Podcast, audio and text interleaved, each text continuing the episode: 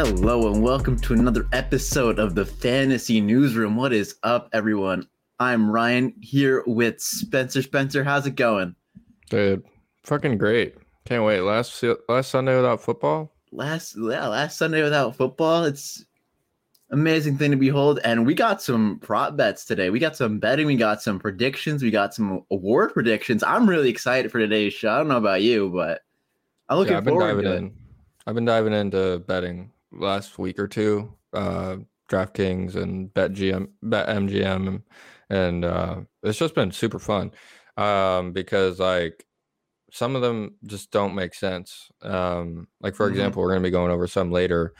The over or for the, the over under on DeAndre Swift's receptions are are fifty-two and a half. And then the over under on his receiving yards is three hundred seventy-five.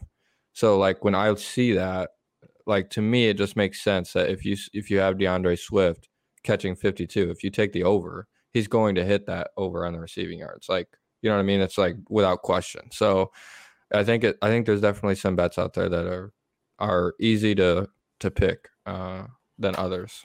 So I'm excited to go over some of them. Surely. I, I can't wait as well. I know you're, I see your boys on here or all, our boy. I can, I could say that. And then there's a couple that just don't make sense at all. Like, like you were saying, like yeah. the, I'll, I'll just point one out right now. The T Higgins over five and a half touchdowns. What? That's like free cash. Yeah. I don't know. So there's honestly a bunch that are crazy, but um, you guys will see. The first one up is honestly crazy to me. If you consider, so one thing that I'll say is that I think that they did do a pretty good job, the the Vegas or whatever you want to call it, in adjusting to the extra game. But then they also like didn't in a way, because the over under on Jonathan Taylor rushing yards doesn't make any sense. He's the fourth. He, he's the fourth favorite for the rushing title this year. And then his rushing over under is eleven seventy-five. You can't be the fourth favorite and then only get that much, like on your over under. Okay. To me, this is just like a smash, like over, like with the extra game, he's one hundred percent hitting this. He already hit it last year with with the less game. So, I, and he didn't even start every game early in the season. So, I don't know what they're thinking, but do you, you agree? Obviously, I'm assuming. Oh, oh easy agree. Yeah. what, what what is this? Yeah, I don't know. eleven seventy-five, like he's going to hit that easy, especially he could play like fourteen games and hit that easy. Yeah. Yeah, I agree.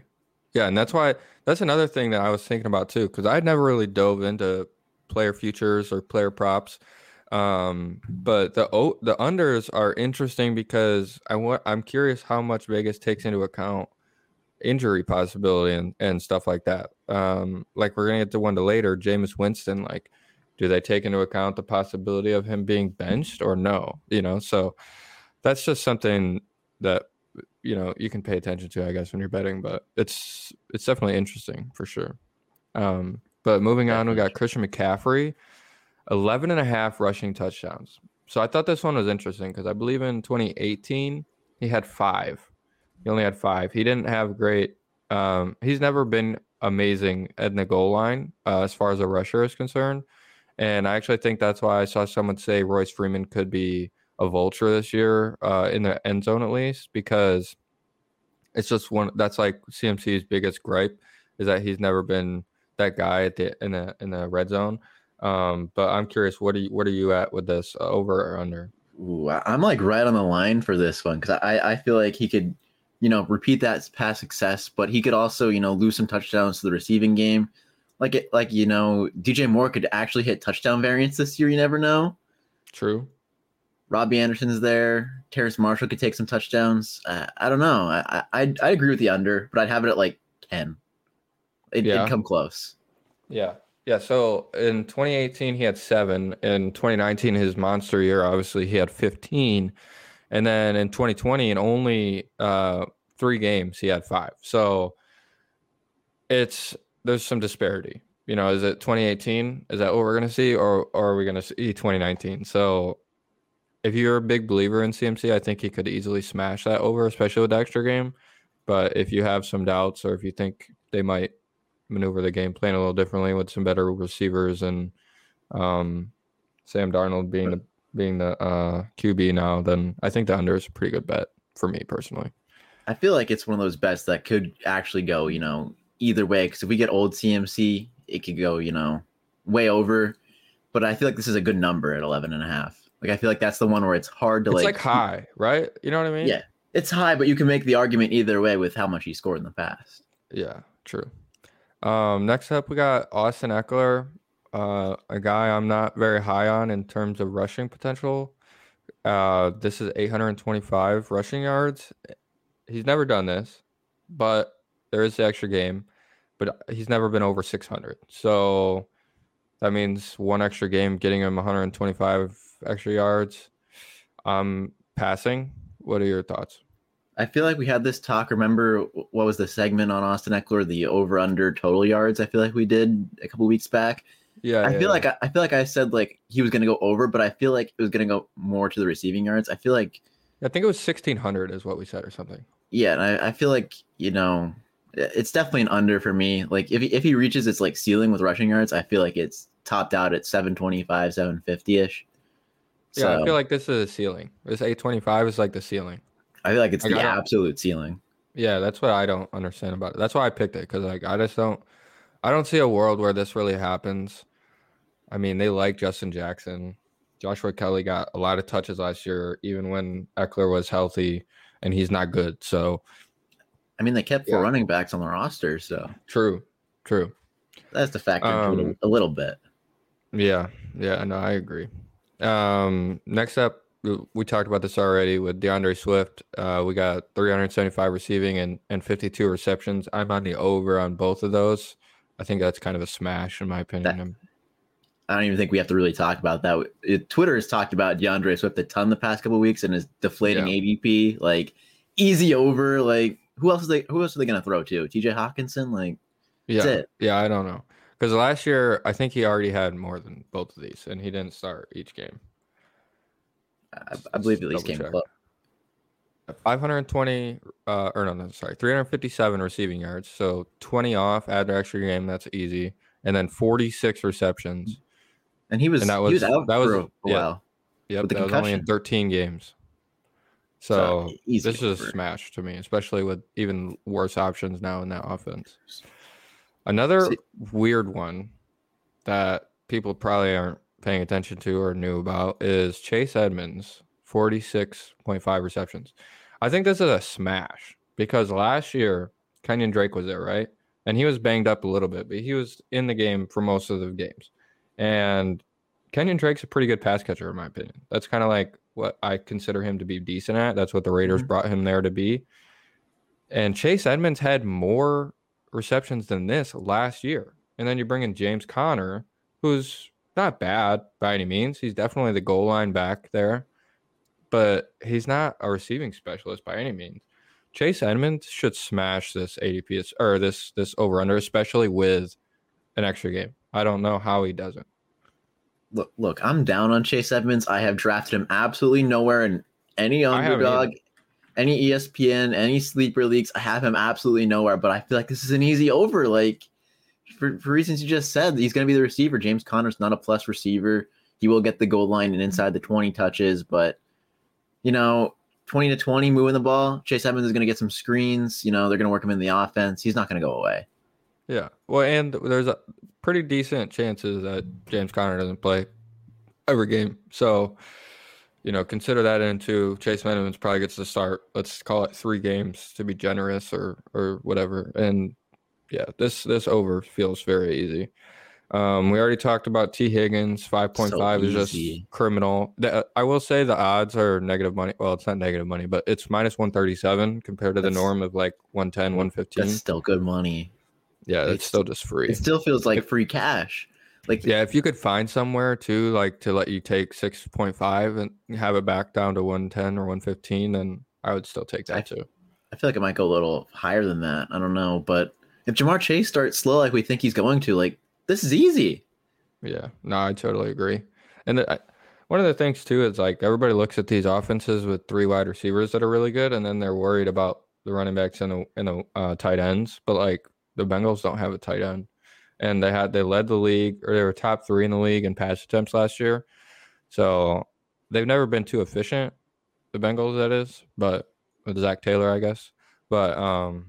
There Doesn't should be plenty of yards and, and touchdowns. So doesn't matter when you throw the ball six hundred times a season. Like, Yeah, you don't need to be and a that fish. Was with the, yeah, that was with one last game too. Coming in now, this that was year. with one last game, and you know what, what was the projection like? Six thirty for Burrow, six forty. It was something yeah, in that think, range. Yeah, something around there.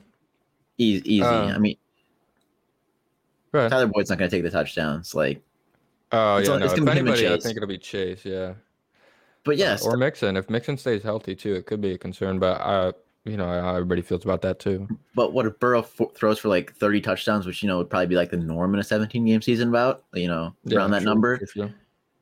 Six of those have to go to Higgins, that, right? There's there's a there's a over under down here with the quarterbacks that's just absurd to me. I'm I'm eager to that one, but I, I don't think I saw that. Yeah, pretty good, pretty juicy, pretty free, pretty free, pretty free. Um, we love free cash around here. Yeah, we love free cash. Um, A J Brown, eleven seventy-five receiving yards. Now he's he's never hit this.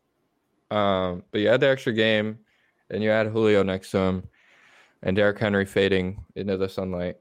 Uh, I think this is totally hittable. What what do you think?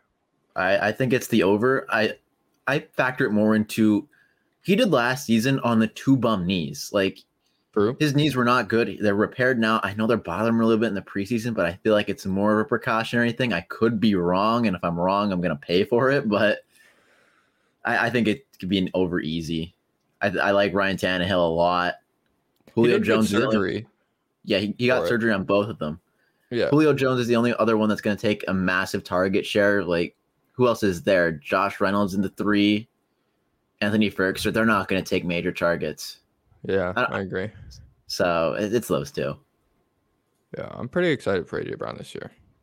Dynasty wide receiver two for me. It's facts. Um, next up, Keenan Allen, ten twenty-five receiving yards. Every year he's been healthy and like with a decent quarterback, he's hit that. Uh, he didn't hit it last year, I don't think, but it was like just barely. And he had to, he missed two games and he was a decoy for two games because he was banged up. And he played one game with Tyrod Taylor and went eight for four for thirty-seven.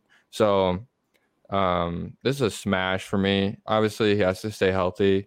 That's kind of been a concern for him. But I don't know. If you if you like Justin Herbert, you like the Chargers, you got to like Keenan Allen's over here, I think. Okay. Do do I do I kind of spoil the end of the show? I don't know if you read the rest of the show sheet after you uh, put your stuff in as I was watching.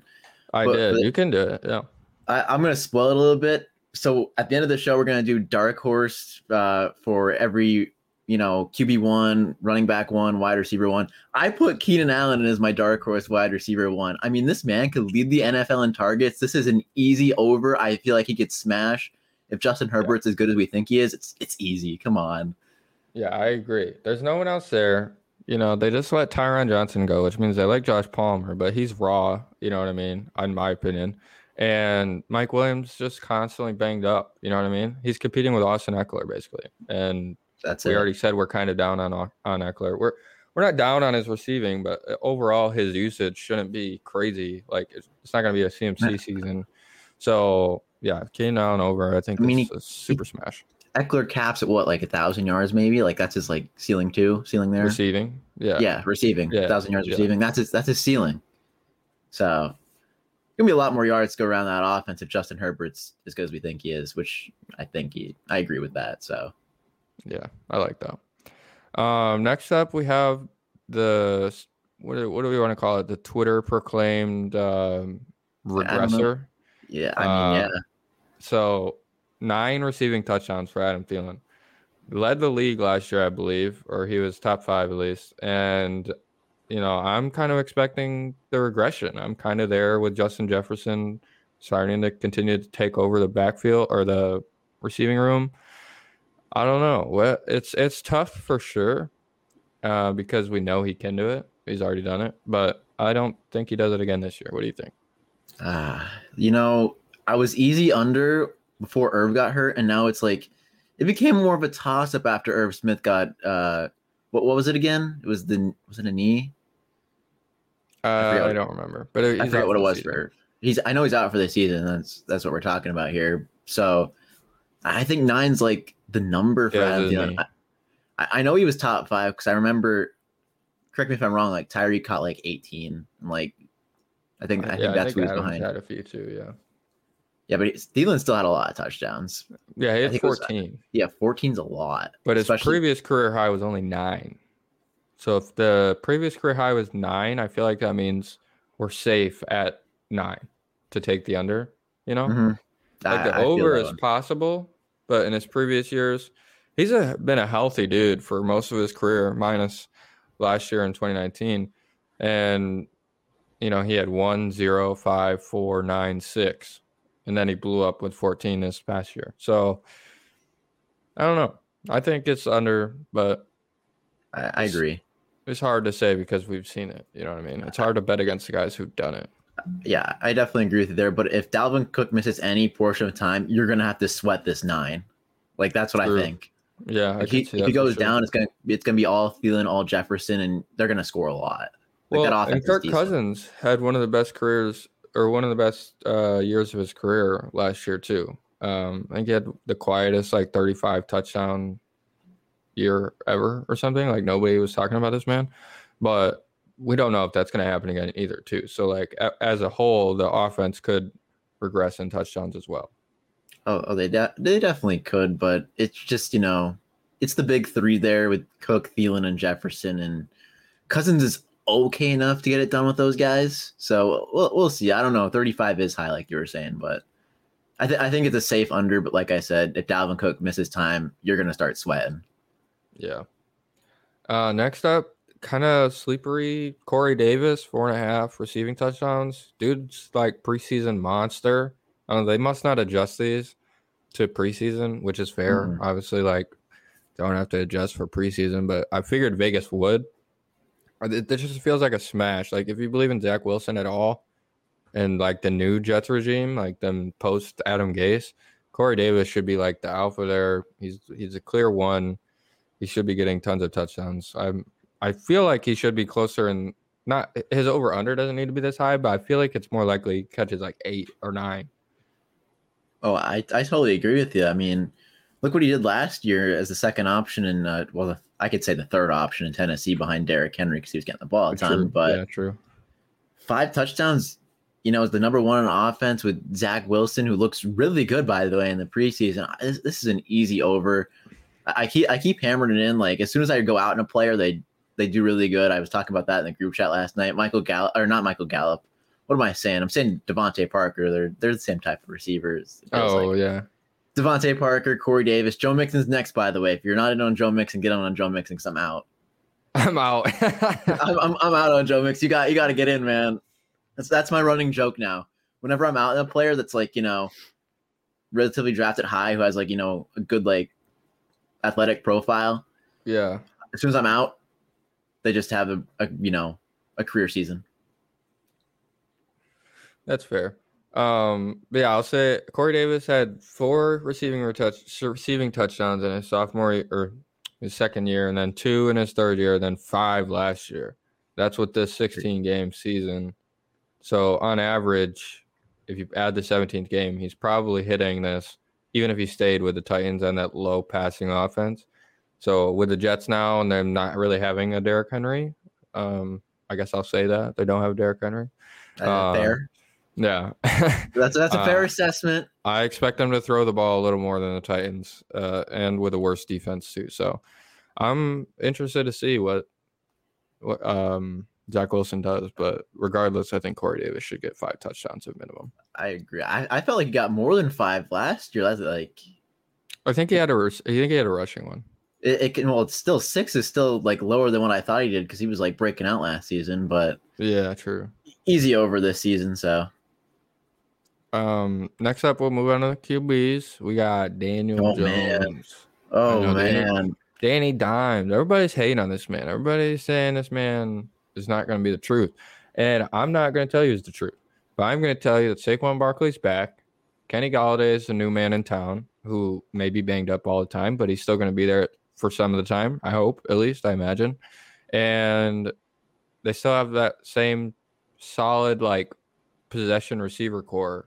So to me, I don't think, and they they had a terrible O-line last year, and I think it's only getting better. I don't know if you can get worse from where they were last year. So I expect this to be the under. I think that even with the extra game, I think he could just throw for like ten. I think ten is like really reasonable. What are your What are your thoughts? I, I definitely agree with you, but I'm tempted to just say the over and put it at thirteen, just because I feel like that's something Daniel Jones would do. Like, well, honestly. Also you got to think about he misses time frequently too. You're, so you're it's correct. likely, you know, it's likely if he misses time that you get to keep that total a little lower oh, too. Oh well, the I was gonna go with the under, but like my gut feeling is like this man's just gonna barely hit the over at thirteen. Yeah, like, like that's what the gut's telling me right now. But you know, everything that you presented is totally factual. You could possibly miss some time. He hasn't thrown for thirteen in a season. Like it, it's definitely the under, but the gut is telling me to go over. If if I was looking at this list like as like power rankings and the way I'd wager them, this would be one of the last ones I put a bet on, to be quite honest. Yeah. You're like, like, this is too close for me. It's just too close. I'm not confident. Like Keenan Allen's a smash, you know, T Higgins is an easy smash. Like this is kind of hard because you never know. Like he is one of the best deep uh, ball throwers in the league. I know, I forget who did a study on that. And Kenny Golladay is there now, but I mean, I, I don't know. It's close, especially with Saquon back. I'll, I'll go under, but man, the gut's saying yeah. over. Yeah, with Saquon back, I think that's the biggest thing. Uh, because I mean, in twenty nineteen, he didn't target Saquon like Eli Manning did, and obviously Daniel Jones is a lot more athletic than Eli Manning, as most oh. people are, but so he's not going to throw as much. He does not have to throw as many dump offs. But I think as he's developed as a as a quarterback, he should learn to take advantage of the players available to him, and I think that means more dump offs for Barkley this year. Not as many as Eli Manning did, but it'll improve his sack and interception rate, which I think is people's biggest concerns. Uh, well, as well as his fumbles. I'm not. I can't speak on that though. Uh, fumbles, I'm sure they'll be high still. Um, but moving on, I actually think this one might be the hardest one of the whole thing, personally, because there's real concern for both. Oh yeah, Jameis Winston, forty-two hundred. I could totally see this man throwing five thousand yards because he's done it, and it's seventeen games. But now he plays for the Saints. Now he doesn't have any wide receivers, Marquez Callaway and Alvin Kamara. Now he's um, playing with Sean Payton, who took until last week, was it, to claim name him the starter? Yep. I'm not sure he lets him start every game if they are doing terrible. Taysom Hill might take some starts. At minimum, he's taking snaps. You know what I mean? Like what we saw with Drew Brees. And it could just be more than what we saw with Drew Brees because Jameis Winston isn't Drew Brees. But to me, I'm taking the under here with the injury possibility because we can just take that for any under, really. And then, you know, the Saints passing, I'm assuming should be lower than Bruce Arians' offense. Uh, the lack of wide receiver talent and the possibility of getting bench slash not getting one hundred percent snaps while being the starter. What do you think? Look, if this was the first hardest one, or the if Daniel Jones was the hardest one, this would easily be the second hardest one. You you got you lined him up here. I mean, yeah. The injury concerns with anyone, obviously, but the real big thing here is the benching and the talent, because you know, Sean Payton loves himself some Taysom Hill, and we all know Dude. this. He could turn to him at literally any point in the season. I mean, forty-two hundred is kind of low, like you said, for Winston. We've, we've seen him go over before, but the yeah. talent, he, he had Chris Godwin and Mike Evans when he went over. R- yeah. Right now, he has Marquez Callaway, who I'm not hating on. I think Marquez Callaway is going to be good. That, that preseason catch was insane, by the way, over, what, three defenders? But, like, yeah. the, the, the talent's not there. You could easily see him get benched for Taysom Hill. I, I'm out. This is the under. But yeah. if he starts seventeen games, he's going to burn us.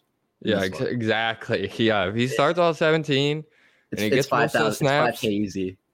Yeah, he's burning us. But it's tough. I mean, we'll see.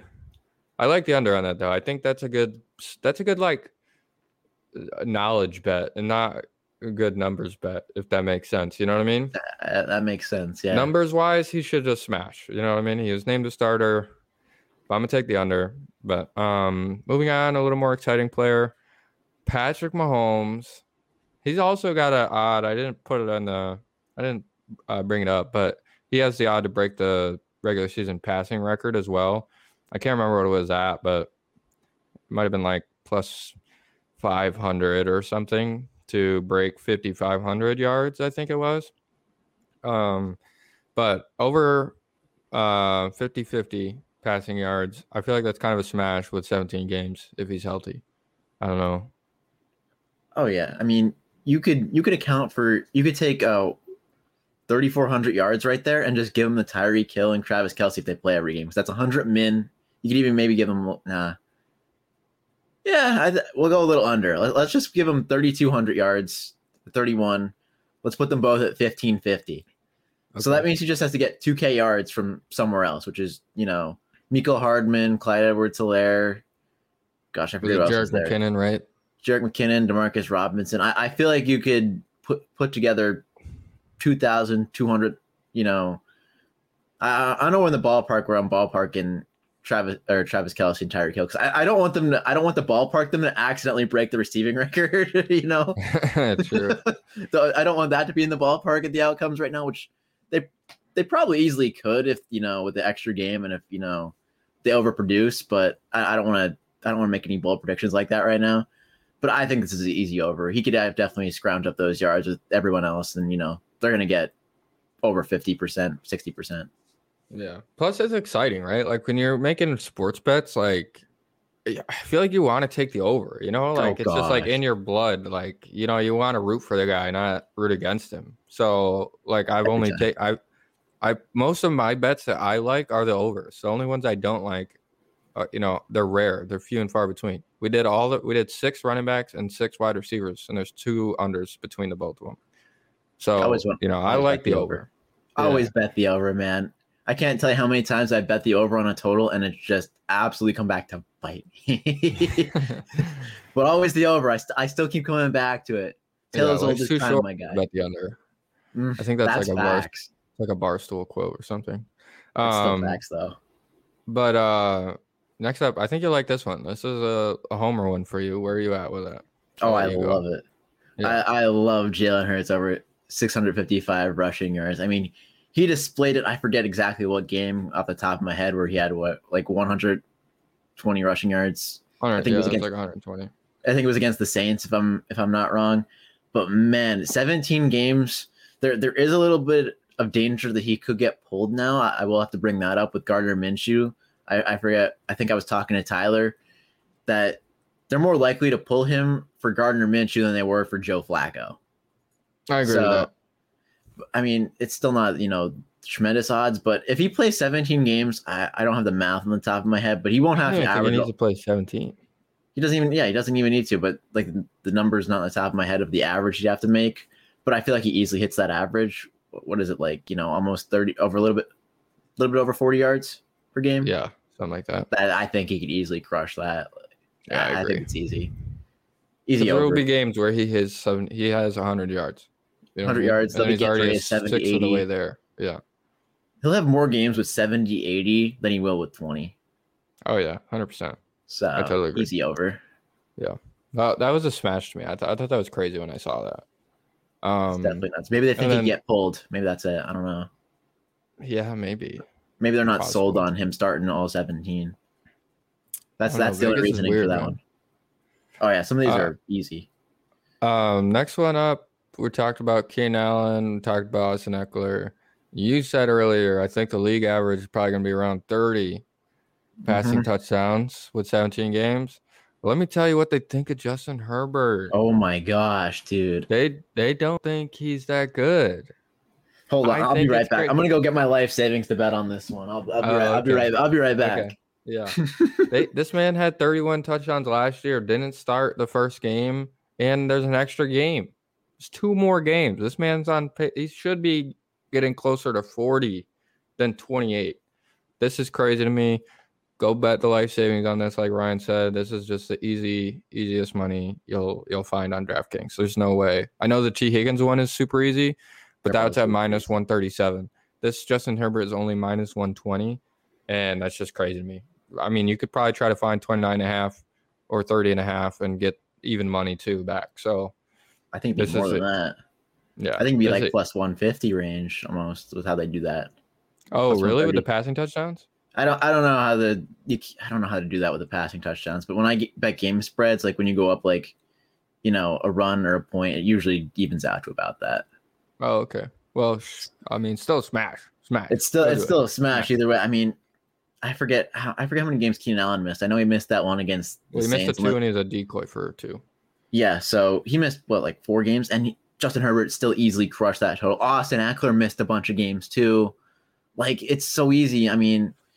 I know there's no Hunter Henry, but there's, mm-hmm, there's no Hunter Henry, but like, does that really matter? Donald Parham will just catch like seven touchdowns again. Like, yeah, it's fine. It's fine. This is easy. Go bet the life savings. Like, well, actually, this is not financial advice. Don't go bet the life savings. I will. Well, you can just don't come back to us. Yeah, just don't come back to us. I, I could go bet my life savings and lose it all, but we'll come don't... back when come back when you win, but don't come back if you. Yeah, lose. don't come back. Don't come back when you lose. We'll we'll, we'll, we'll be somewhere else. We'll be. Counting our losses somewhere. yeah. Um, but that was it for the Q Bs. I felt like those were the hardest. The Q Bs felt oh, like the hardest sure. to me to pick and to find the best ones. Um, but I was pretty happy with all those. I think I'm comfortable with all of them. Like I said, Jameis Winston is definitely the scariest one uh, oh, for me personally. For sure. For sure. I uh, mean, Daniel Jones too. I think those are those were the two hardest ones that listed. The other three were relatively easy smashes. Yeah. Um, George Kittle, we're moving into tight ends. Never had over five receiving touchdowns. Obviously one of the most talented, personally in my opinion, the most talented N F L tight end, like by far, like actual tight end. Um, you know, that includes blocking and receiving and all that. But he's just not the same receiver that Darren Waller or Travis Kelce is. And he's never had this many re- receiving touchdowns. Obviously there's the extra game to factor in. And then you have to worry about who's starting Jimmy or Trey Lance at what point in what in the year. Um, but I'm taking the under on this. I don't think he's gonna break the career. I don't think he's gonna break his career uh, record or whatever you're gonna call it. What do you think? I I, I definitely agree with you here. You got to look. He's never gotten it before, and also you have to look at if if slash when Trey Lance starts. We don't need to have this debate debate again, but if he starts, mm-hmm. then Trey Lance is going to take some of that touchdown equity near the goal line that George Kittle True. would have.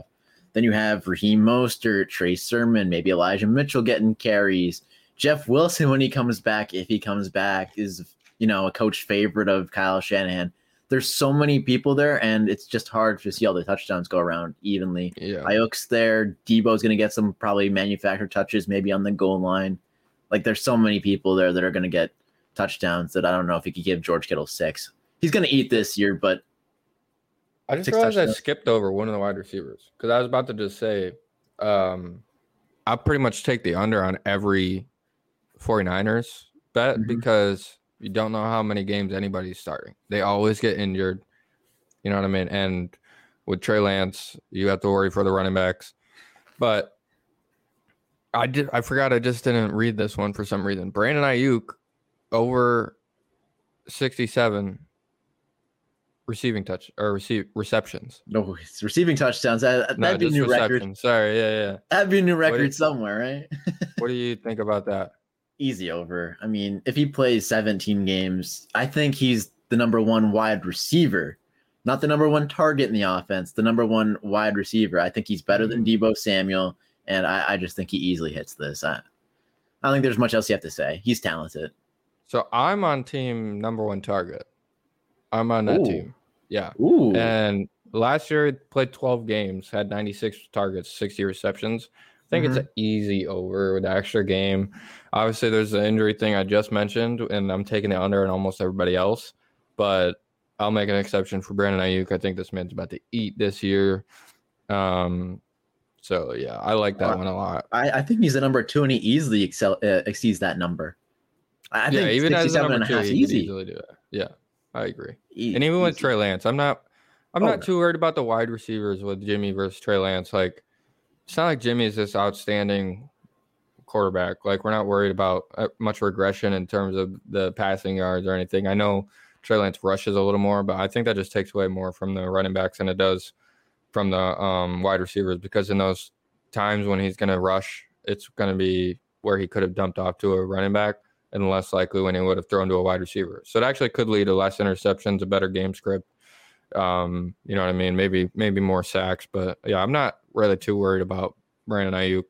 George Kittle, on the other hand, I mean, he could have a great year this year and still just not have five touchdowns or six. Oh, so that's why I like the under. I mean, you saw, uh, what was it, Trey Lance's touchdown run? Kyle Shanahan got fancy with that play to his eye and like mm, in the preseason. True. If he's bringing out those looks in the preseason, I don't even want to know what he's doing in the regular season. Easy under. I think George Kittle's going to have a monster year, but it wouldn't surprise me if he scores four times, but he still has, you know, ton of receptions, ton of yards, and four touchdowns. Yeah, exactly. Um, next up, we got T J. Hockenson.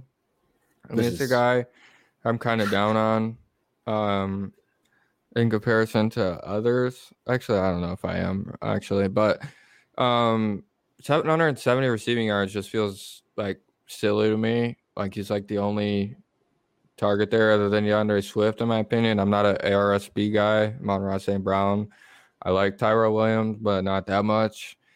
Um, Quintez Cephas is kind of a dude, uh, but not none of these guys are T J. Hockenson.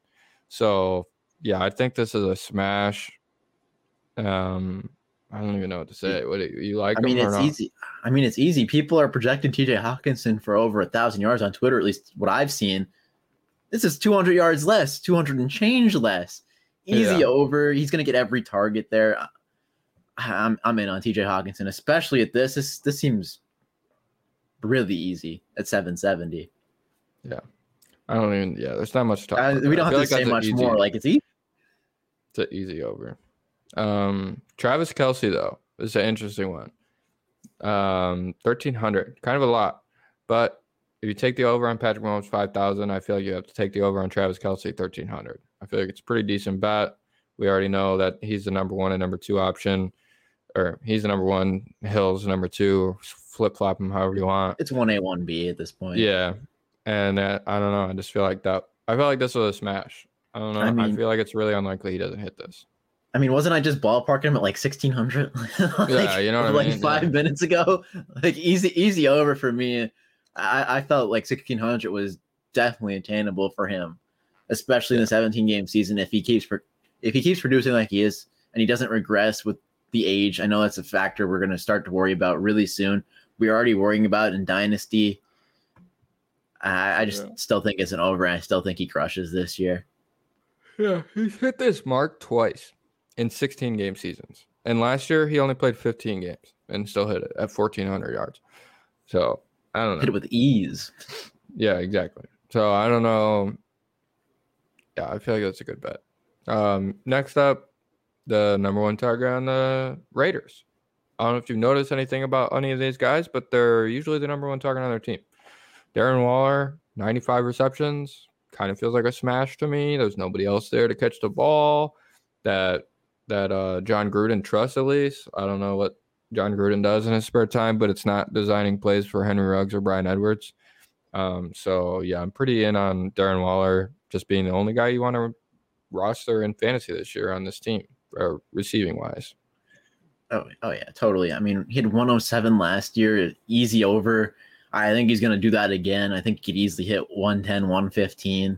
He's fantastic. I don't even think there's much to say about it. He's the number one wide receiver, like you said, and like that's that. I'm. I just want to go off on a little tangent and say he's a value in fantasy at round two, and especially, especially on E S P N. This man is going middle of round three.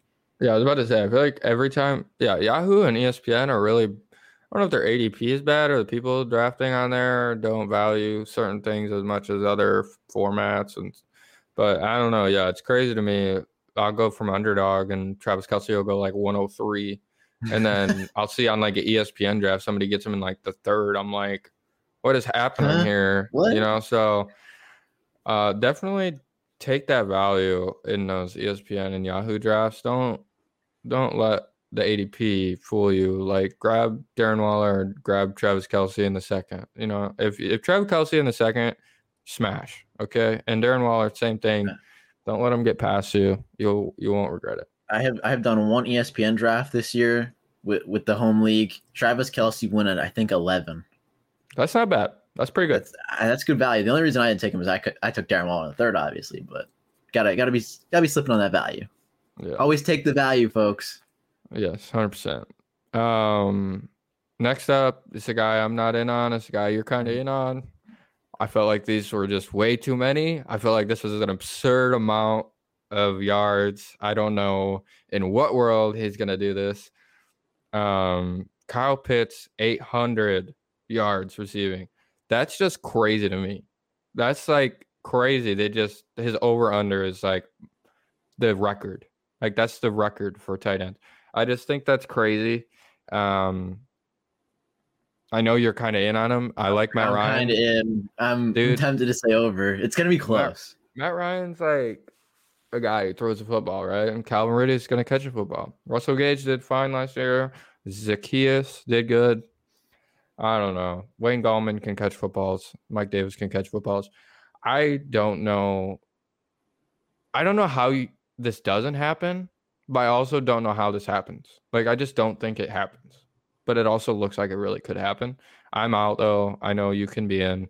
Where, where are you at? I, I think I think I'm in on this one. Okay, I will I will preface that with out of all the four or we talked about yeah four, yeah four tight ends. Yeah, yeah, yeah. Or five. My bad. I was I was missing one. This is the bet that I am least confident in, which is I don't know. It's you know kind of good, but like we've seen it from those other guys before. Like we've seen Darren Waller hit the over. We've seen Travis Kelce hit the over. We haven't seen George Kittle surpass that. T J. Hawkinson's trying to make a huge leap. But Hayden Hurst had six hundred receiving yards last year. Like True. Kyle Pitts could easily step in and do a little bit better than that with Julio gone. I know Russell but Hayden Gage Hurst is, is still there. I know Hayden Hurst is still and there. And this is but Arthur I, Smith we're talking about. He loves twelve personnel. I, I feel like you don't spend a uh, a top... No, you don't. a top four or five pick on a tight end if you're not going to use him or overuse him. I'm not saying they're I'm not saying he's going to overtake Calvin Ridley at all. Calvin Ridley is by far the one there, but Atlanta's defense is horrendous. I feel like Kyle Pitts could easily hit this number. I just I'm just in on Kyle Pitts, I guess. I, I'm going to get burned really hard this year if he doesn't surpass the record. A lot of people are for sure, especially this um, A D P. I, I'm upset I didn't grab his touchdown over-under, but I would have been more happy. I don't even know what it is, but I would have been more happy taking the touchdown over-under than this this yardage over-under. This yardage over-under is just crazy to me because I think he has to catch like seventy balls to do this, sixty to seventy balls, right, mm-hmm. to get to this mark. And I just don't think that's going to happen. Seven. Seven touchdowns. Yeah, see, I'll take seven touchdowns. I hate that. I hate that. And I'll take seven touchdowns over eight hundred receiving yards because that's fluky. Like, touchdowns aren't sticky. They're fluky. Like, he could totally do that this year, like, with just maybe forty catches. But I just don't see him getting the catches he needs to get these amount of receiving yards. I just think it's oh, crazy. Oh, oh, I respect your point of view. I'm just I'm just in on Kyle Pitts, like I said, with the, with the draft capital and everything and the Falcons' defense being bad. Yeah. Matt Ryan's going to have to chuck it so many times per game. Less than Joe Burrow, but so many times per game still. I, I'm just in. It, it's gonna be close though. Yeah. I'd I'd see like eight fifty. You know. Um. Let's move on to the awards though. Uh. Oh, man, unfortunately, that's... Matt's not here. We we've already obviously it's just been Ryan and I. You've seen, but um, we're gonna be going over our picks for each major award in the N F L. Ooh, this this is a good one. We got M V P up first. The favorite is Patrick Mahomes at plus five hundred. I, I will preface this. Neither of us put Patrick Mahomes. So, Spencer, lead us off here. Who do you got for M V P of the N F L season? I'm going with the guy who got, I don't want to I want to say got snubbed, but really could have took it home. It. Yeah, really could have took it home. Probably should have, could have, but didn't. He, he, uh, got run out by a guy who scored a lot of touchdowns. Um, Josh Allen. Josh Allen made a huge leap last year, and I'm just c- expecting continued progression. And if that actually happens, then he's just going to be a monster. He's going to be like one of the best in the league. Like he already is kind of one of the best in the league, but he will be solidified as like one of the best in the league for years to come if he does any better than he did last year. And if he does any better than he did last year, I fully expect him to get the M V P. I, I like that bet at value. It's twelve to one right now on DraftKings. Like yeah, he could have easily won last. He could have easily won last year. I, I love the pick, but you, you know where I had to go. I had to go for the repeat, the Last yeah. Dance two point oh with Devontae Adams. I mean, this man is going to be on a warpath this year. Like It's going to be nuts. He threw for fifty last year. Now he's now he's angry at the front office. He wants out. I just feel like it's an easy repeat scenario. And I, I feel like you'll kind of get the with uh, the picks and the fantasy predictions. I'm kind of crafting a story here. And you'll, you'll, you'll, you'll get a hold of it as as we go on. Yeah, but I'm seeing it a little bit. you see that you see you scroll down to the fantasy predictions. You see you see where I'm going to. Like it's yeah, it, it's a little bit. Of, it, it makes sense though. It's it's not, you know, out of the realm of, you know, oh, you know what we didn't do that we should have done? Oh, I think we kind of already did do this. So didn't we Super Bowl predictions and stuff? Did we do that already? I feel I feel like we might have. I think we did, because I said the Bucks and you guys said the Chiefs, right? It was it was Bucks versus we had we had the rematch, like all of us yeah. did. So like it's yeah, it's it's pretty inevitable to happen, but I could see a couple ways, you know, of course it not happening if, you know, yeah, the Bills or the Ravens or the Browns take a take a big step. But that's yeah. about it. I don't see anyone challenge in the N F C challenge in uh, Tampa Bay. I don't know about you. No. Well, I mean, you got them right here. The yeah. Packers. I mean, I don't think they will, but if there was anybody, it's definitely the Packers. Yeah. Um, I, I agree. Moving on. Yeah. You got, I, I want you to go first, because he's my boy too at the Offensive Player of the Year. I, I know you want to talk about him because he's he's your guy. But first, I have to say the favorite is Derrick Henry at seven to one, which I just want to I just want to mention that real quick. That is insane. He has to repeat the season, repeat two thousand yards, like almost twenty touchdowns, to even be in consideration for the award, and that's just nuts. But Spencer, talk about your guy. He's on here. I love the pick. I, I just didn't want to copy it, so I picked someone else. But Go, go go in on that you can, one. You can jump in with me. That's fine. Um, the bandwagon has lots of room. It has a lot of room. But Jonathan Taylor could do exactly what Derrick Henry did last year if he gets the opportunities. Will he? Probably not. But he could. And he's definitely going to get more receiving work than Derrick Henry has in the past.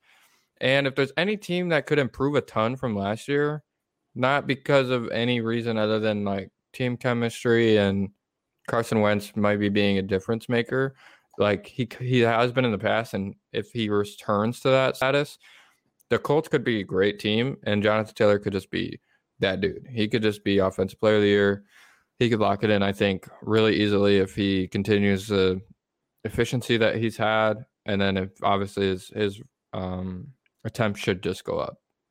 I, I love the odds on that, by the way. It's twenty-five to one. Like, yeah, I know. It's it's good odds. If Naheem Hines wasn't there, man, I'd be more in, because he's going to take a lot of the receiving work. I know there was that RotoWorld uh, article that was kind of getting people to panic, but if you read the article, you shouldn't have panicked, because it was uh, they need to get Naheem Hines more targets, but then they said J T was going to be the workhorse and, you know, the number one back.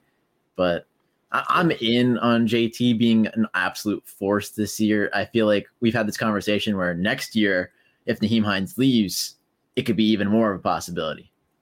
Yeah, people are going to go crazy. That's why in Dynasty, if you're not in on Jonathan Taylor already, like you need to get in before the season starts, because it's going about to, it's going to kick off fast. Like people are worried about Quentin Nelson and Carson Wentz not playing week one. It doesn't matter. Jonathan Taylor is Jonathan Taylor. You know what I mean? You don't say these things about Saquon Barkley or Nick Chubb or or Christian McCaffrey. You don't say these like, oh, they missed one, they have one lineman out. Like, yes, it is the best lineman in the league, but it's not enough of a difference maker to make Jonathan Taylor bad at football. So I'm not worried at all about Jonathan Taylor going into this year, and his dynasty A D P has like headed down since the offseason, Unreal. since like March or so, I think. And it just doesn't make any sense to me. Like nothing's changed really, um, other than Carson Wentz, obviously. And that's not like a negative. Like we don't even know how long he's going to be there, for one. Um, for two, Phillip Rivers like wasn't great either last year. So I'm in on John. I mean, I'm obviously in on Jonathan Taylor, but I don't know. It's just crazy to me. Y'all need to go buy him in Dynasty. He should be your R B one. If he's not, you're doing it wrong. Oh, facts. I, I feel like some people underestimate how fast this man truly is. Yeah. If, if he was you, top ten you, and fastest offensive player last year. Yeah. Did you look at the, the odds for the fastest ball carrier at all? Yeah. He's third behind yeah, Raheem Mostert and Tyreek Hill. Like, yeah. that's serious speed. He ran, he was twenty-one point eight five miles per hour last year, I think. Raheem Mostert had two above twenty-two miles an hour. I don't. I think he was fat. Tyreek Hill did not run faster last year than Jonathan Taylor. I, I believe that, but when you when you do the odds, you kind of have to put Tyreek as a default just because he he very well could, you know. Just, oh no, yeah, for sure. It's Tyreek Hill, but I mean, as for my pick, like I said with the storylines here, I have Devontae Adams, so I just expect Rodgers and Adams to do it again. And just all you need. Again. Do it, just do it again. Run it back. eighteen touchdowns, thirteen hundred yards. I feel like he would have won last year if Derrick Henry didn't do what he did. I feel like Devontae Adams is in second with his total number of touchdowns, and I, I just feel like this duo is going to be special this year. I don't think I need to say much more. I feel like they're going to come in, you know, break not break a couple records, but smash, you know, all the statistics, walk out next year, and just act like nothing happened. Honestly, I feel like that's the way it goes down, and I feel like they're both going to leave, and they're going to leave on top. Not a Super Bowl on top. Leave? I think they're both going to leave. Right now, I have Rodgers going to Denver. I'm going to plant my flag early. We, we were all in on Rodgers to Denver, and I'm in on Adams to Vegas to play with his old teammate in Derek Carr, oh. Fresno State.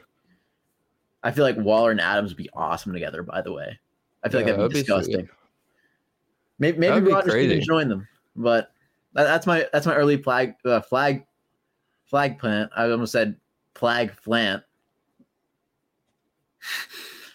T- take me out here. It's just just just go on, Spencer. I can't uh, I can't work. I can't. You can't. Okay. Um, defensive player of the year, Aaron Donald last year, Aaron Donald this year, plus five hundred for the favorite. But man, T J Watt got snubbed last year, super snubbed. Should have had it in the bag. Um, but I don't know. People just love positional differences, and it's just absurd. T J Watt this year, T J Watt next year, T J Watt the year after that. That's it. That's all, that's all I have to say. I mean, I'm in the boat of I don't usually like to take the favorites. I, I haven't so far, but here, man, Aaron Donald five to one. Aaron Donald's the best defensive player that we've seen. Like, it's pretty easy. You could lock it in. He's gonna, you know. Get a ton of sacks, be a disruption. He's one of those guys that even if he doesn't post a significant stat season, you could still make the argument for him as a defensive player of the year just by like watching the tape and just seeing him get triple teamed. That's what they did. That's what happened last year. T J Watt had a better statistical season. I know. Yeah. But because they he played went, a different position, they said Aaron Donald was better. Snubbed. Straight snubbed. Hey, man, I, I, I see the argument for it. I know Myles Garrett's second. I know he has quite an argument as well.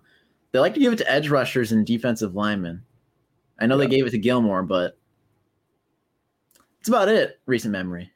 Yeah, I don't – yeah, not too many safeties or cornerbacks. Because I was actually rooting for Budda Baker for a while, but it's That's just so, so – It's yeah, so hard so for him hard. to win the award. He He's he's crazy good, but it's just hard for him to win the award. If someone would this year, too, it could be, I mean, if we're talking about, like, backs, like, it could be uh, Jeremy Chin.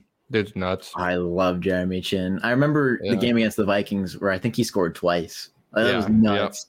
Yeah, yeah that dude's, dude's really a stud. Good.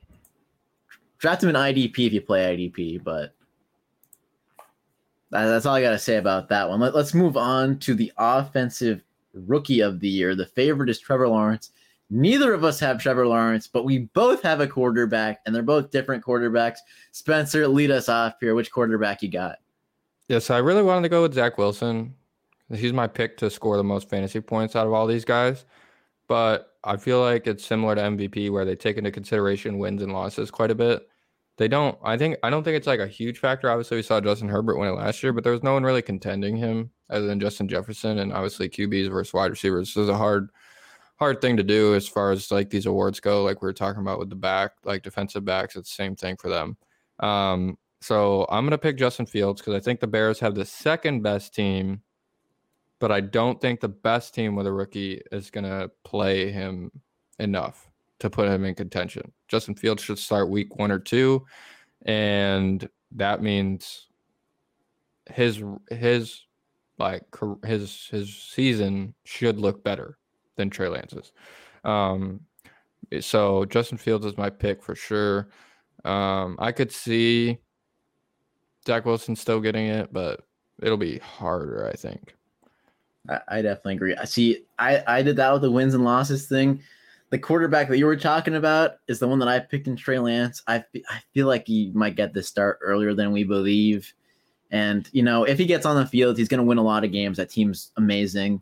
And he's going to put up the stats, of course, with all the talent around him. He's going to get those rushing touchdowns. And I, I feel like he could have an electric kind of season if he gets on the field. But I think I'm more making the bet that he gets on the field sooner than we think. And if he does, he'll win. But I, I get why Justin Fields and Zach Wilson and Trevor Lawrence are the safer options. I'm, yeah, I'm just going for electricity. That's a great bet. Because, like, first you have to bet that he gets on the field. And then second, you have to bet that he's uh, better. Like, yeah, obviously, we think the, he could be better, but we don't it's know. It's the same odds. I understand. It's the same odds as Fields, or Fields might be a little bit better, and he's the same odds as Wilson. I think Mac Jones is the second favorite at this point. So, is he really? I think he was second when I looked last night. Wow. That's crazy. It's absolutely nuts, but he was teaching Cam Newton the playbook out there. What can you expect? Like, oh, my I don't, goodness. I don't know if you saw that one. I, yeah, that's something we could it. talk about at a later date, but that's insane. That was- Fake news. Fake news. fake, fake news. Let's let's move into the defensive rookie of the year. The favorite is Micah Parsons, where, again, we strayed away from the favorites, and we picked two other rookies that may not get as much buzz. Yours definitely gets less buzz than mine. So yeah, you, you can leave he does, there. But I don't get it. I don't know. We just talked about it. They love edge rushers, and they love, like, line, you know what I mean? They like D linemen. Kwity, Kwity Paye, I feel like, is going to have an amazing year. Like, that defense is, like, good. And I, I don't know. I I like Micah Parsons a lot, too. But I'm just worried that he will have a harder time with the Cowboys having, like, a beneficial season. So, uh, I like your pick. But, yeah, I'm going to go with Kwity Paye. We talked about Ed Rushers. I think he's got a pretty good shot at it. I, I think he does as well. I mean, he's going to get the start right off the bat. I was tempted to put Jalen Phillips because Jalen Phillips is going to oh, be the same yeah. way. He, the only th- the only problem with him is his medicals. His athletic testing was insane. He's an insane player. But I went Jeremiah Owusu-Koramoah out of Notre Dame. I, I'm still baffled. We're, what, one week away from the season? I am still baffled how he went in the second round. I yeah, know it was the, I know it was the medicals, but still, he's an athletic stud at linebacker. He covered almost anyone except, you know, of course, outside wide receivers, but he's going to be rangy. He's going to get a bunch of tackles. If he creates those turnovers like a Darius Leonard, I'm saying he could easily win that award. And I think he has the possibility to do it because that Browns defense is very talented and he's going to be at the middle of it. Yeah. You know who Kwity Paye gets to play with? Who, who's he got to play with? Is it DeForest Buckner? No, it's Darius Leonard. Oh, that's yeah, yeah. true. He gets that. He gets that rangy linebacker. They get that one-two punch. Yeah, they get that one-two punch. I mean, um, I don't even. I don't even know. I'd, I'd argue DeForest Buckner might be that, especially in the line. Uh, I mean, it's possible. He's for sure. He's extra talented. He, he's underappreciated by a lot. Yeah. But underappreciated name for sure too. Oh, d- definitely. So let's get back into the awards. We got comeback player of the year. The favorite is Dak Prescott at the lowest odds we've seen so far. Two uh, plus two ten is the odds, but you did not choose him. You went with Matt's boy. I wish Matt was here to, you know, yeah. go at it with you and just, we missed you, Matt, but all you Spence argue for Matt's boy. Yeah, Saquon Barkley, I don't know. I just think people, so Barkley went out earlier, and I think people have just been in anticipation about this more. I feel like the story has been more exciting, and the Giants kind of suck, but Saquon Barkley could bring back life. And the the Cowboys weren't weren't good without Dak Prescott, but like they were serviceable. Their offense was still pretty good. Their defense has always been miserable. And I just like getting better odds. I feel like Barkley has better odds. Like Christian McCaffrey's also on this list, mm-hmm. but I think Saquon Barkley has a really good chance. The other person I was actually thinking about that neither of us picked was Joe Burrow. If Matt was on the show and he took Saquon Barkley, I probably would have took Joe Burrow. Um, just because I think how abysmal they were without him, even though, yeah. you know what I mean? So, I mean, that's a good, this is a, there's a lot of guys that are coming back this year that could take this home. Oh, there definitely is. That's why I just went with the favorite and Dak Prescott. If he's back, he's one hundred percent. I think he kind of walks in the award, but the problem is he may not be one hundred percent with the M R Is going down. But if, if I had to make a pick, Dak Prescott's going to lead a fantastic offense again with Zeke, Michael Gallup, CeeDee Lamb, Amari Cooper. You know the names. I, I just think he could step right in, and especially what with what he was doing last year. I don't know if the defense got much better. They added Micah Parsons like we were talking about, but I don't think they got that much better where Dak's going to have to, you know, he can't he can't dial it back a little bit and expect them to win games. So I, I think he's going to go all in, and I think he's going to win.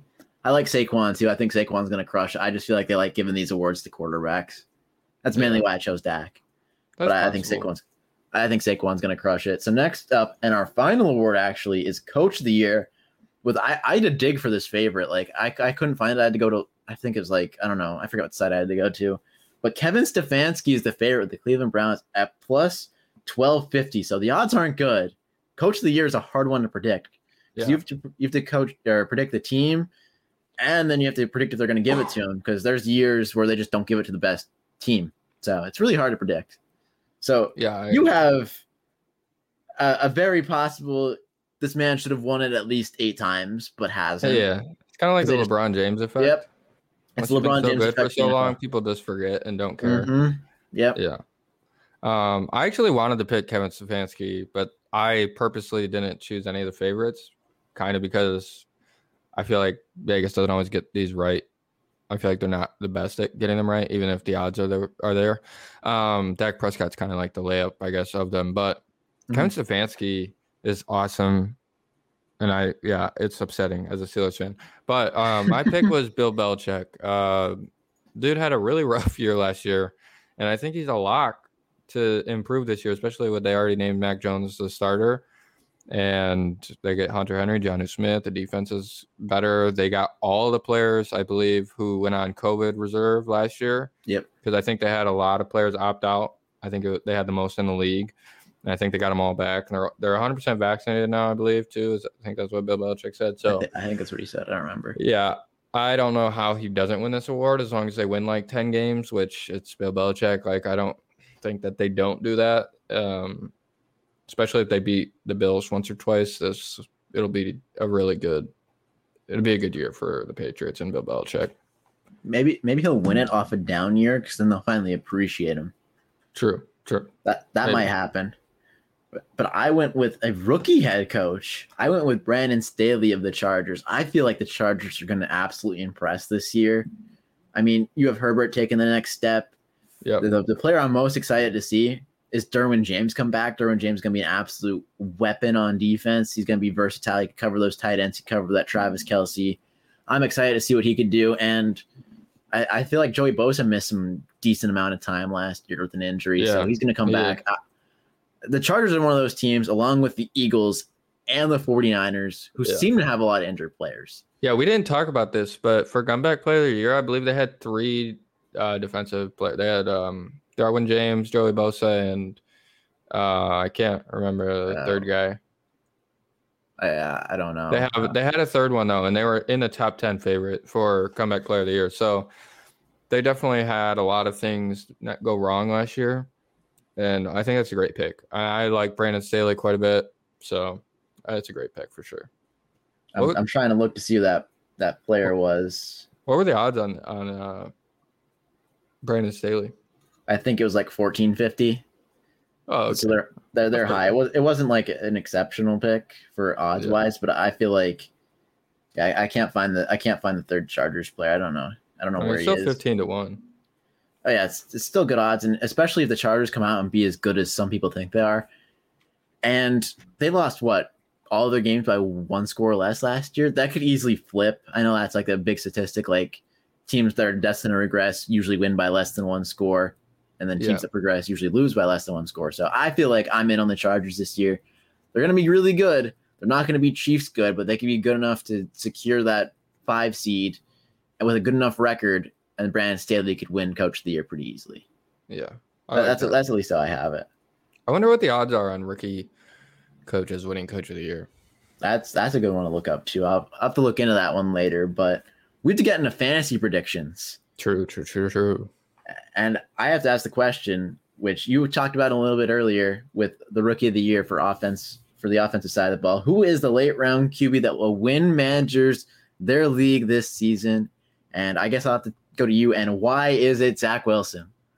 Yeah, so I saw I, I, I should have pulled this up, but on Twitter, someone did a great um, historical look back on rookie quarterbacks drafted in the first five picks, and on average, they finish no higher than twenty-two, I believe it was, twenty-one or twenty-two. And he's being drafted, I think, at twenty-seven, twenty-eight right now. That's just absurd. This guy's going to start week one, and Trey Lance is going ahead of him, and we don't even know if he's going to start at all this year. That's going way ahead of him, especially yeah, and then, and we're talking about one Q B leagues. You don't want Baker Mayfield or Tua Tagovailoa. I'm not going to try to say it. You don't want those guys. You don't want floor guys. You don't want Kirk Cousins. You hardly want Matt Stafford, in my opinion. Zach Wilson is a guy that you want because he could be great. It doesn't. I'm not saying he's going to be, but he has potential to be great. He has good rushing upside, and he's just going so late. Like, Justin Fields is going ahead of him. Obviously, we all think he's going to start. Justin Fields has good legs, too. But Zach Wilson is like the standout latest round Q B guy that you can grab probably in the last round of your draft, and he could just be a, a superstar. He could be amazing, and you don't want to take Kirk Cousins over amazing. So that's my input. Oh, oh I, I definitely agree with you. It's I, I sort of compare it to uh, the Family Guy kind of skit where Peter's offered the yacht and the mystery box, but here it's Yeah. It's a low, it's a low end Q B two or a mystery box. Yeah, you, you take you take the mystery box. You don't. I mean, if you're Peter, you take the yacht. But in fantasy football, you take this, a boat. The box could be a boat, exactly. And you gotta you gotta you gotta take that here, because if Zach Wilson finishes at what Q B, let's let's just say thirteen, fourteen, fifteen in that range, that's yeah. an absolute win of a pick, and he could easily finish there, especially if he shows uh, good chemistry with Corey Davis. He has Jameson yeah. Crowder coming back soon. Elijah Moore. Uh, who who else is there? Keelan Cole's starting. I know Denzel Mims is not starting. We're not, we're not going to really get into that one. The hot topic of the offseason. They could start this week because Crowder's out. That that is true. Um, but I will say that's interesting. You brought up that analogy because it actually just got spoken of when I did my CeeDee Lamb Twitter thread thing, because I took all the second year comps. It was like T Y Hilton, Amari Cooper. Uh, mm-hmm. T- TJ or D- DJ Moore, Terry McLaurin, DeAndre Hopkins, Keenan Allen. These are all guys who had similar production in year one, and then had what I assumed to be what CeeDee Lamb's production would be like in year two. And mm-hmm. it ended up coming out to be like exactly what Mike Clay's produ- prediction was, projection was. But it was interesting because somebody quote tweeted it and said, I always wondered if Amari Cooper and CeeDee Lamb were the box versus the boat. And I was like, and I never heard this before. No, oh, and I man. was like, and I was like, a bo- I was like, a boat's an interesting analogy. And he didn't reply. And I was like, dang, it's kind of, I don't know what's going did, on here. Did you watch the skit after just, that? No, I never heard of it. I just I'm, until you just said it just now. I'm I gonna just, link you the skit. It's yeah, I'll it's watch hilarious. It. I'll probably watch it, the whole episode. Um, but yeah, that's crazy because that's totally how I feel. Um, CeeDee Lamb is the mystery box, and you should take him ahead of Amari Cooper, but. We kind of know what Ben Roethlisberger, Kirk Cousins, we know what all these guys are going to do. We don't know what Zach Wilson's going to do. Take the mystery box. To, to be fair, the two mystery boxes with CeeDee Lamb and Zach Wilson. CeeDee Lamb is a mystery box at wide receiver nine or something in A D P, on Underdog at yeah. least. Yeah, and Zach point. Wilson is mystery box at Q B twenty-eight. So if you open the CeeDee Lamb mystery box and it's not good, you're burned. You're, you're, you're yeah. toasted. If, no, yeah, I totally agree. Zach, if you do that with Zach Wilson, and he burns you, and he, he's not good this year, like, you know, even though most people think he's going to be good, you're not burned because he's your backup quarterback. And if you're in redraft leagues, you easily just drop him and pick up one of those safe Q B two guys like Ben Roethlisberger, you know, those guys late. So you should you potentially be fine with Zach Wilson. CeeDee Lamb, if he busts, he'll burn you. Yeah, no, I totally agree. He's a fade for me. I put in the article, or I put in the thread, he's a fade for me in redraft because his A D P is just too high. Because What what I w- looked at was all these comps. Juju was his best comp, his best second year comp, because obviously Juju had the monster year, his second year with A B, and even then Juju only hit wide receiver eight that year. That's just crazy because everybody talks about that crazy year. It was like fourteen hundred yards, eight touchdowns or something, but it was only wide receiver eight. You know what I mean? If you're mm-hmm. projecting CeeDee Lamb to have a monster season like that, then awesome. But that's like one pick above his A D P. You know what I mean? And to yeah. me, that's just too too risky. The floor is good, but it's not it's not wide receiver nine good. You know, so I agree. I mean, that's, that season was kind of nuts from Juju. If you account that A B was also like the wide receiver one by, I believe, a good margin at that point. I don't know if it was a good margin, but he was yeah, definitely was. the wide receiver one. So it's it's still nuts, but because I don't think Amari Cooper is going to go out there and finish as the wide receiver one. True. You may finish. Yeah. You may finish as a wide receiver one, but not the wide receiver one. Mm. But I, I, you know, it's still good seasons, and Michael Gallup's there as well, which Juju didn't have a third option at that point. Yeah, yeah, those, exactly. those two didn't. So seeing what Juju has been with a third option. Mm-hmm, I, I think it. I think those two things kind of balance themselves out in different, you know, aspects. But we need to move on here, and I asked the question: which player going in the first round is most likely to be going outside the top two rounds next year come redraft time? And Spencer, I like your pick a lot. Obviously, my obviously my pick continues the story that I was telling, but you, you could lead us off here and, and tell us why this guy is going to be outside the top two rounds of twenty twenty-two. Yeah, so Ezekiel Elliott, I mean, the wheels damn near fell off last year, and people are like really in on this, this um, what do you want to call them, opportunities, the weighted opportunities that he's going to get this year, which is totally possible. But it's impossible for this man to ever finish as the R B one, in my opinion, because of how inefficient he's been the last three years. And even with the – he's going to turn in – he's not Joe Mixon, but, like, what we see with Joe Mixon, where he's clearly going to be a workhorse, he's going to get a lot of touches, but he's not going to be that guy. He's he's just not one of those guys anymore. That's, like, where Ezekiel Elliott is going, but he's also going to be twenty-seven, I believe, mm-hmm. next year. So yeah. – this is a guy, I know it's not dynasty, but in re, even in redraft, once you hit twenty-seven, people get scared. Obviously, look at Derrick Henry. Man just put up two thousand yards, and people are like, oh, no, I'm not interested. And totally fair, I'm not either. Same with Ezekiel Elliott. I'm not interested this year. So I'm definitely not interested next year, and I don't think he's going to be going in the first rounds next year. I, first I or second. Yeah, I, I definitely agree with that one because, like you said, I know they have the big contract. You also have to factor in Tony Pollard's a good running back. True. Like, I don't. I don't think it gets talked about enough. Like he's decent enough to steal some carries away, if they want to keep you know Ezekiel Elliott fresh and healthy over the rest of this contract. And I, I just feel like there's a lot of ways where it could go wrong for Ezekiel Elliott, and not many ways where it go right. Yeah. No, and even agree. If it does go right, he could still fall out of the round because yeah. of the age. So there's a lot of factors there. But I have to keep I have to keep telling my story. And my pick is Aaron Jones. I know it might be a little bit of a, a cheat because he's going at the end of round one. Like he's what, nine, ten? Yeah. But sometimes I just feel like I just feel like he's gonna gonna fall off without Aaron Rodgers and Devontae Adams. And of course that's what I think is gonna happen. They're both gonna leave.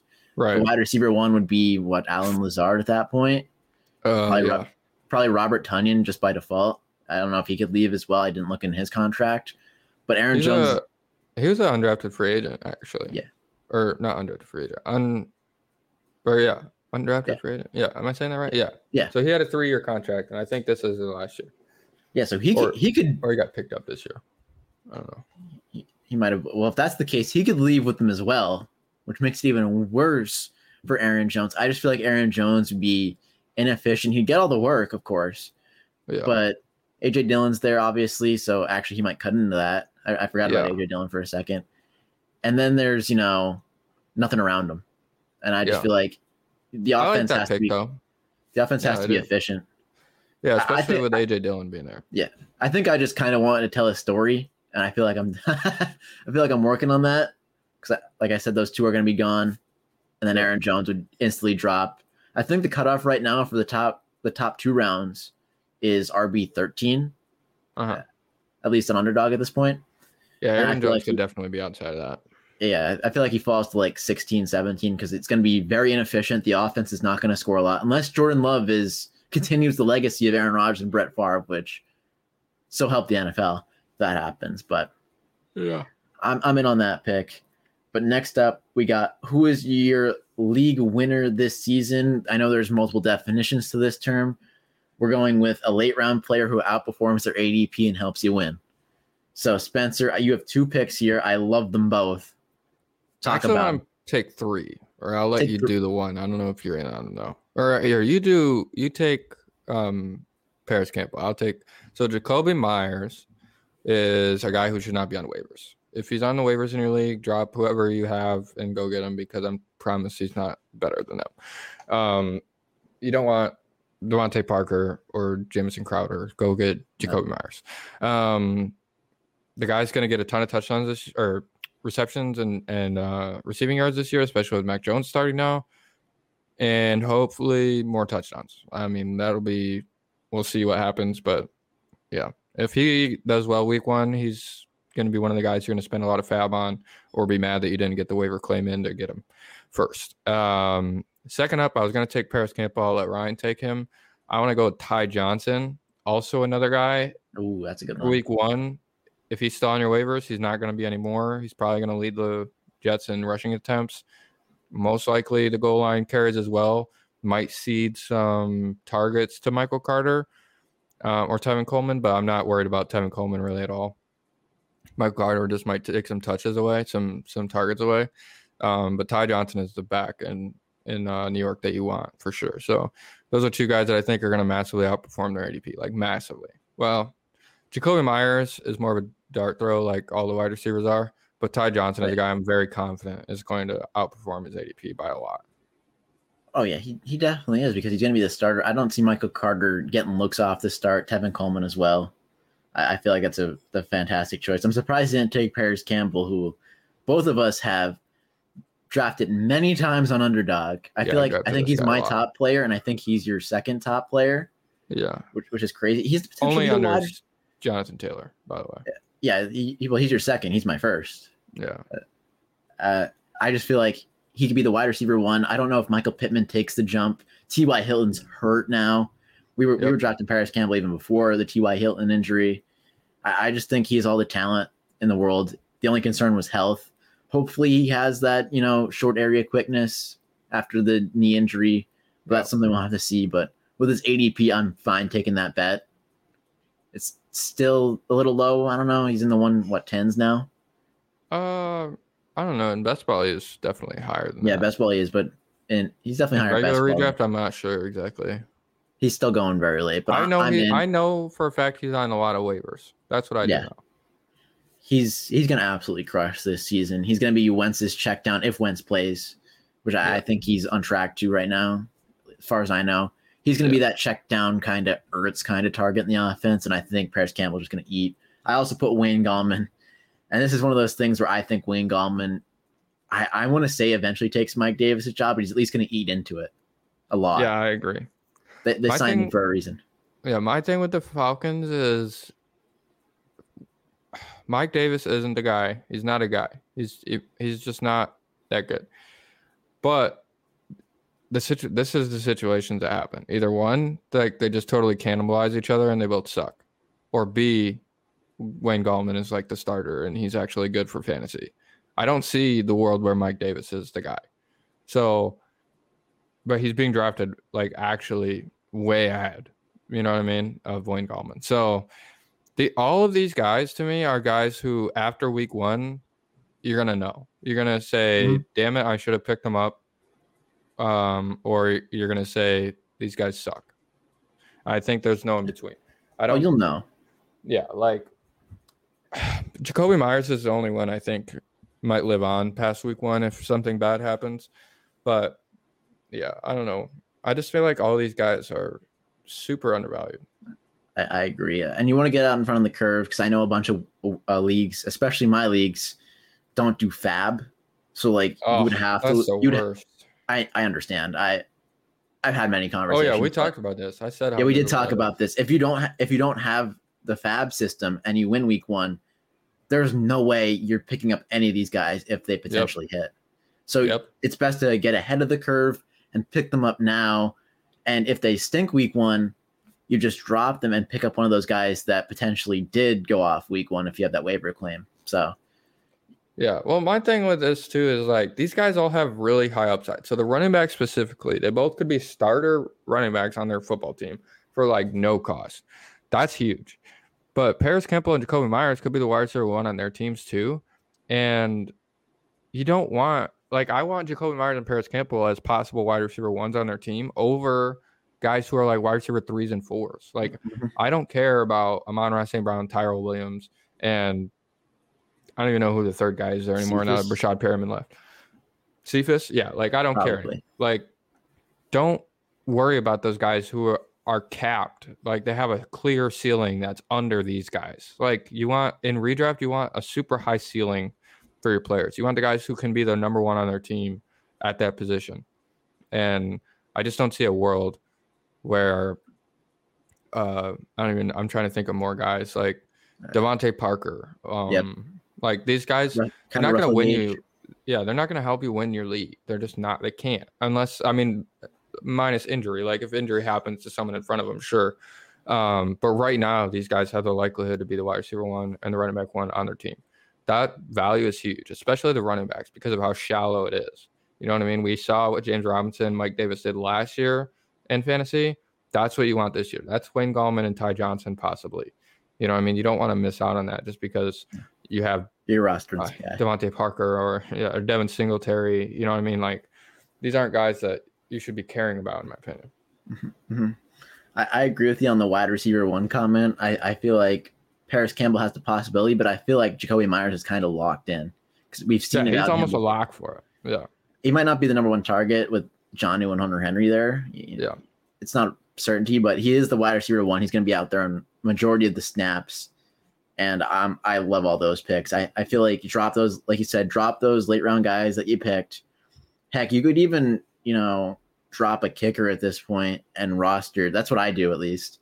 Drop a kicker and roster an extra player.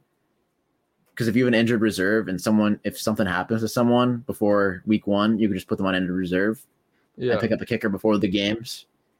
That's that's another fantasy tip. But I love all those picks. And we have two oh, more yeah. Don't draft. Unless, you have I mean, to. I don't like this, but don't draft a freaking kicker or defense. Just don't do it. But you just, have to. Sleep on E S P N. You're forced into drafting a defense and a kicker. Oh, for real? Yeah, you're forced because it it, lock, it locks it in the or it. When, oh, once your I bench know what fills, you're saying. Like when you're drafting, like it doesn't let you go over your bench spots. Sleeper, I don't think you have to draft a defense or a kicker. Yeah, but E S P N, can, I know you do. I mean, I know uh, it's kind of tough now because we're already right here at the yeah, we're a week away now. But well, five days Thursday, right? Five but, days, yeah. Yeah, that's tough. Pick up Denver's right, never defense. mind. Scratch what I was gonna say. But next year, don't draft a kicker or defense if you don't have to, and then pick the like. Wait till that Wednesday before the Thursday night game, and pick someone up or pick one of the game uh, kickers or defenses up that you think might do well this week.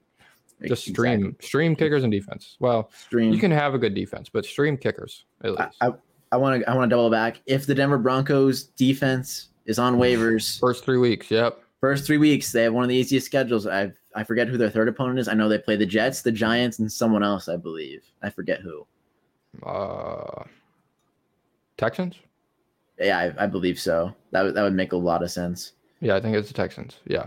That's no, yeah, amazing week one or week three, week one to could, three schedule. You could just lock in their defense for the first three weeks, not worry about absolutely anything. It's the it's the Jaguars. Jaguars, that's, that makes it's, sense, yeah. It's still an underperforming offense at this point. So yeah. I'm all in favor of that.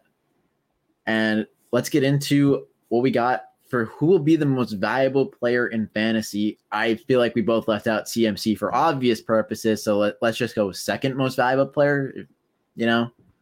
Uh, yeah. Well, I kind of took M V P into consideration, like a huge ceiling, like is going to win you your league, but also like not your first round pick, because obviously you're picking your first round pick to be a league winner. Like that's the yeah. whole point is like, they're the best. They're the best twelve guys, ten guys.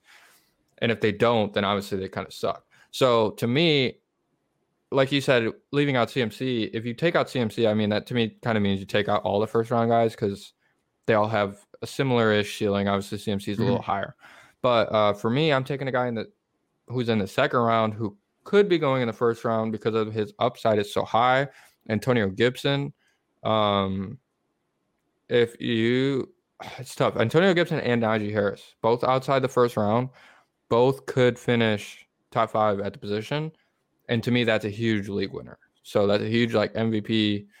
I think they could be on the, like when you talk about M V P, you kind of think of like most roster players on championship rosters. These are kind of guys that I think of because yeah. more people have them because they're, they're in the second round. They're not in the first round. In the first round, you're only going to have twelve percent of, or eight percent of these guys unless you get lucky. So Antonio Gibson in the second, I feel like that's a smash. Um, I like Travis Kelce too. It's just the cost is so high, and mostly yeah. if you take him in the first, that I'm gonna it's hard to that. be a league winner because he has to hit what you drafted him for. See, you know what I mean? See, I, I agree with you on Antonio Gibson because I feel like he could easily be top five. I was gonna, I don't want to copy. I put Travis Kelce, but say, uh, you saying that you're not taking first round guys, and we just took first round guys out of it. I'll pivot. I'll pivot to another tight end. I'll pivot to Darren Waller, who I think is the easy tight end too. I think he could be the tight end one. I, I keep splitting the last section we have here, but yeah, I mean, he's going to be a target monster. He's going to provide that value in the third round of potentially tight end one. You want one of those big three tight ends that give you such an advantage over the rest of the field. And yeah. I'm, I could even argue or that give or not Gibson, Kittle and Waller give you more of an advantage than Kelce does. Hmm. Kelce will probably score more points, but at that spot, you could lock in an R B one like Aaron Jones, Austin Eckler in P P R, Saquon Barkley's been going that late, Jonathan Taylor.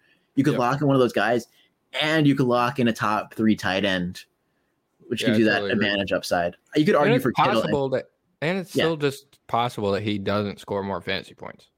You know what I mean? Oh, yeah. If, even if he scores like forty less, I still feel like he might be more valuable than Kelce just based off of A D P. No, I mean, Kelce might just not oh. score more than oh, yeah, Waller. I, Like, Waller could just score more points this year.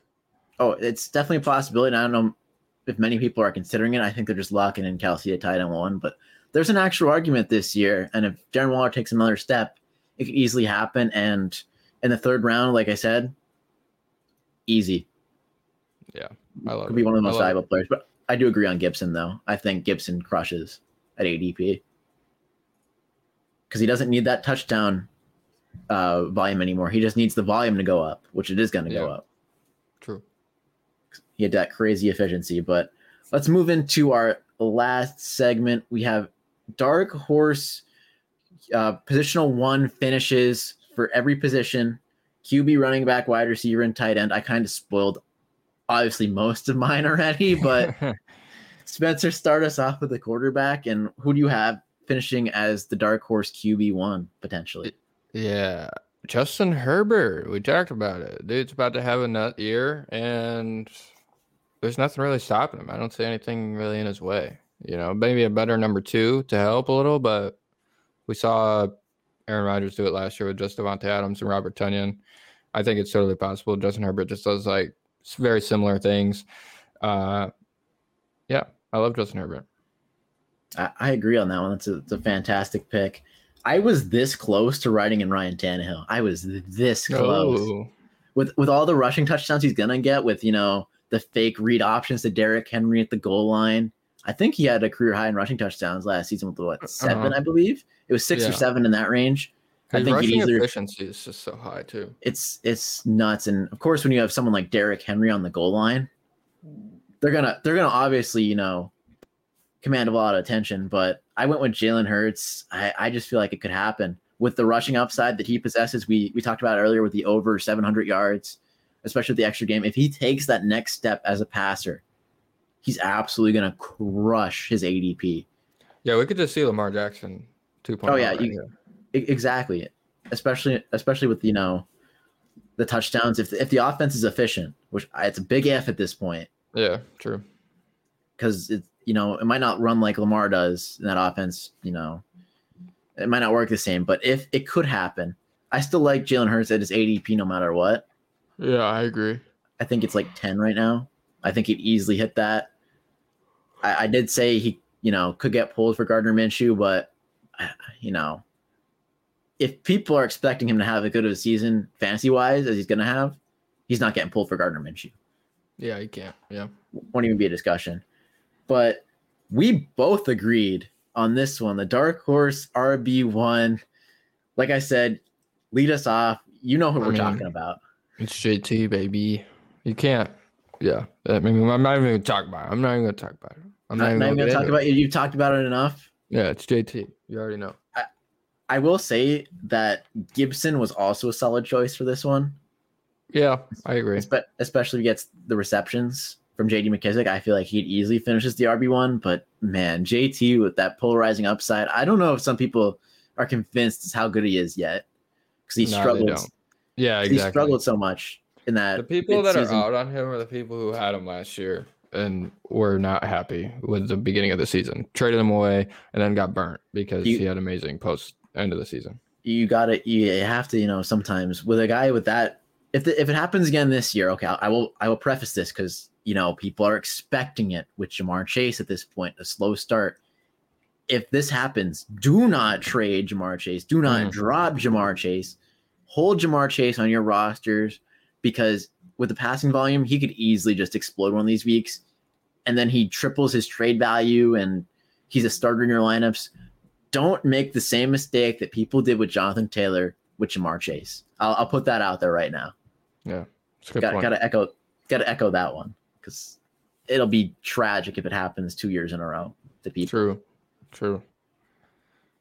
So let's get into wide receiver one. I think I like your pick more than I like mine. I don't know. I don't know. I like yours a lot, but talk about the I touchdown just, regression. I just tweeted about yours.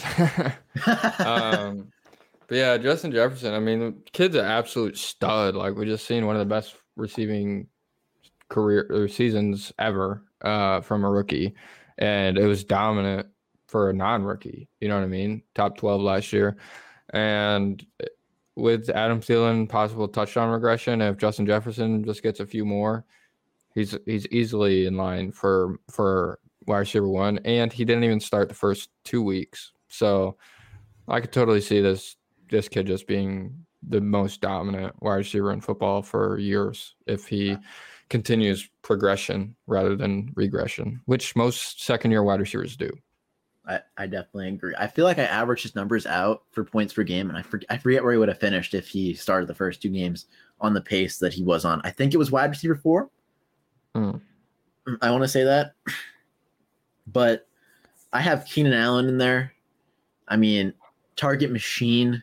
Yeah. He's going to be the number one offense or number one target in an offense with Justin Herbert, who you have as a dark horse Q B one, which I definitely agree with, especially if he gets those passing touchdowns. I just feel like Keenan Allen's going to have a lot of yards, a lot of receptions, and a lot of touchdowns, which that usually equates to a lot of fantasy points. So yeah, I'm in on Keenan Allen. I, I think he'd easily be the wide receiver one. He yeah, his just, rookie year, he had eight touchdowns, and then there was a huge period in between where he could never pass eight. And then last year he had eight, and he, like we said, missed two games, decoy two games, and then uh, didn't have a game. He had he had to play a game with Tyrod Taylor for the first game. Mm-hmm. So, yeah, this dude's a smash. He could easily just explode, maybe score like ten, eleven, twelve touchdowns and get those fourteen hundred yards, one hundred seventy targets, one hundred eighty targets. So this dude's, yeah, he's going to be a monster this year. His he's criminally undervalued. He's going in like the third round. It's nuts. This is absurd. Yeah, like take him in the second and then just be happy. Exactly. I, I couldn't agree with you more there. But let's move into our last segment, and it is another player we agree on. We we just kind of talked about him a little bit. I don't know how much we have to talk about him here, but Darren Waller is both our dark horse tight end ones. I feel like it'd be wrong if we chose someone like, you know, a Logan Thomas or a T J. Yeah. Hockenson. I feel I feel like it'd be kind of wrong. Because I feel like there's only three, you know, if, if you're in on Kyle Pitts that much, which I, I'm not, but I'm in on him. I, but yeah, the biggest know. thing I think is Travis Kelce is just so much further ahead than any of these other positions. You know what I mean? Mm-hmm. Like C M C is ahead at running back, but he's still not by that much. Like in my opinion, he's he's in a world of his own up there at uh, one oh one, but he's also like not that far off. Whereas Travis Kelce is like clearly he's like round differences for for tight end. So yeah, I think a dark horse can be the tight end two consensus, and that's like fine. I don't know, to me that seems fine. But like I said, it, if we chose someone like, you know, these guys are going in the the running back eight, like Jonathan Taylor's R B ten, Keenan Allen's wide receiver ten, Justin Jefferson's wide receiver eight or something like that, it'd be yeah. kind of bad if we chose we we're like we came out here we're like, hey, Dallas Goedert tight end one. Cole Kmet Like, Cole Komet, let, let's run it. it it'd yeah. feel bad if we do that. So, like, we'd we'd at least apply some logic to our choices. And I, I agree with Darren Waller. I think he could be the tight end one this season with all the receptions. And I feel like, you know, there's no one else to target in that offense except maybe Bryan Edwards, which is a question mark. I'm in on Bryan Edwards, but it's not a resounding two like Tyreek Hill, you know? No, yeah. So I'm in on Darren Waller. So are you. And that concludes it for this episode of the Fantasy Newsroom. Man, we went overboard on this episode. We had, we had fun here. Hour yeah, and a half killed episode. It. Absolutely crushed it. For myself and Spencer, we'll see you next time on the next Fantasy Newsroom next Sunday, where you're going to be at the game. Yeah, I'm going to be in Washington. If anybody's going to be there, yeah, hit me up, I guess, on Twitter. You're, J T, you're gonna you're gonna see your Dark Horse Q E one live in action. Yeah, it's gonna be sick, and I get to see Gibson. Exactly, get you get to see all your boys. Hype for you. I'll be back next weekend with Matt on Sunday, and we'll see you guys on the next episode of the Fantasy Newsroom. Peace. Peace.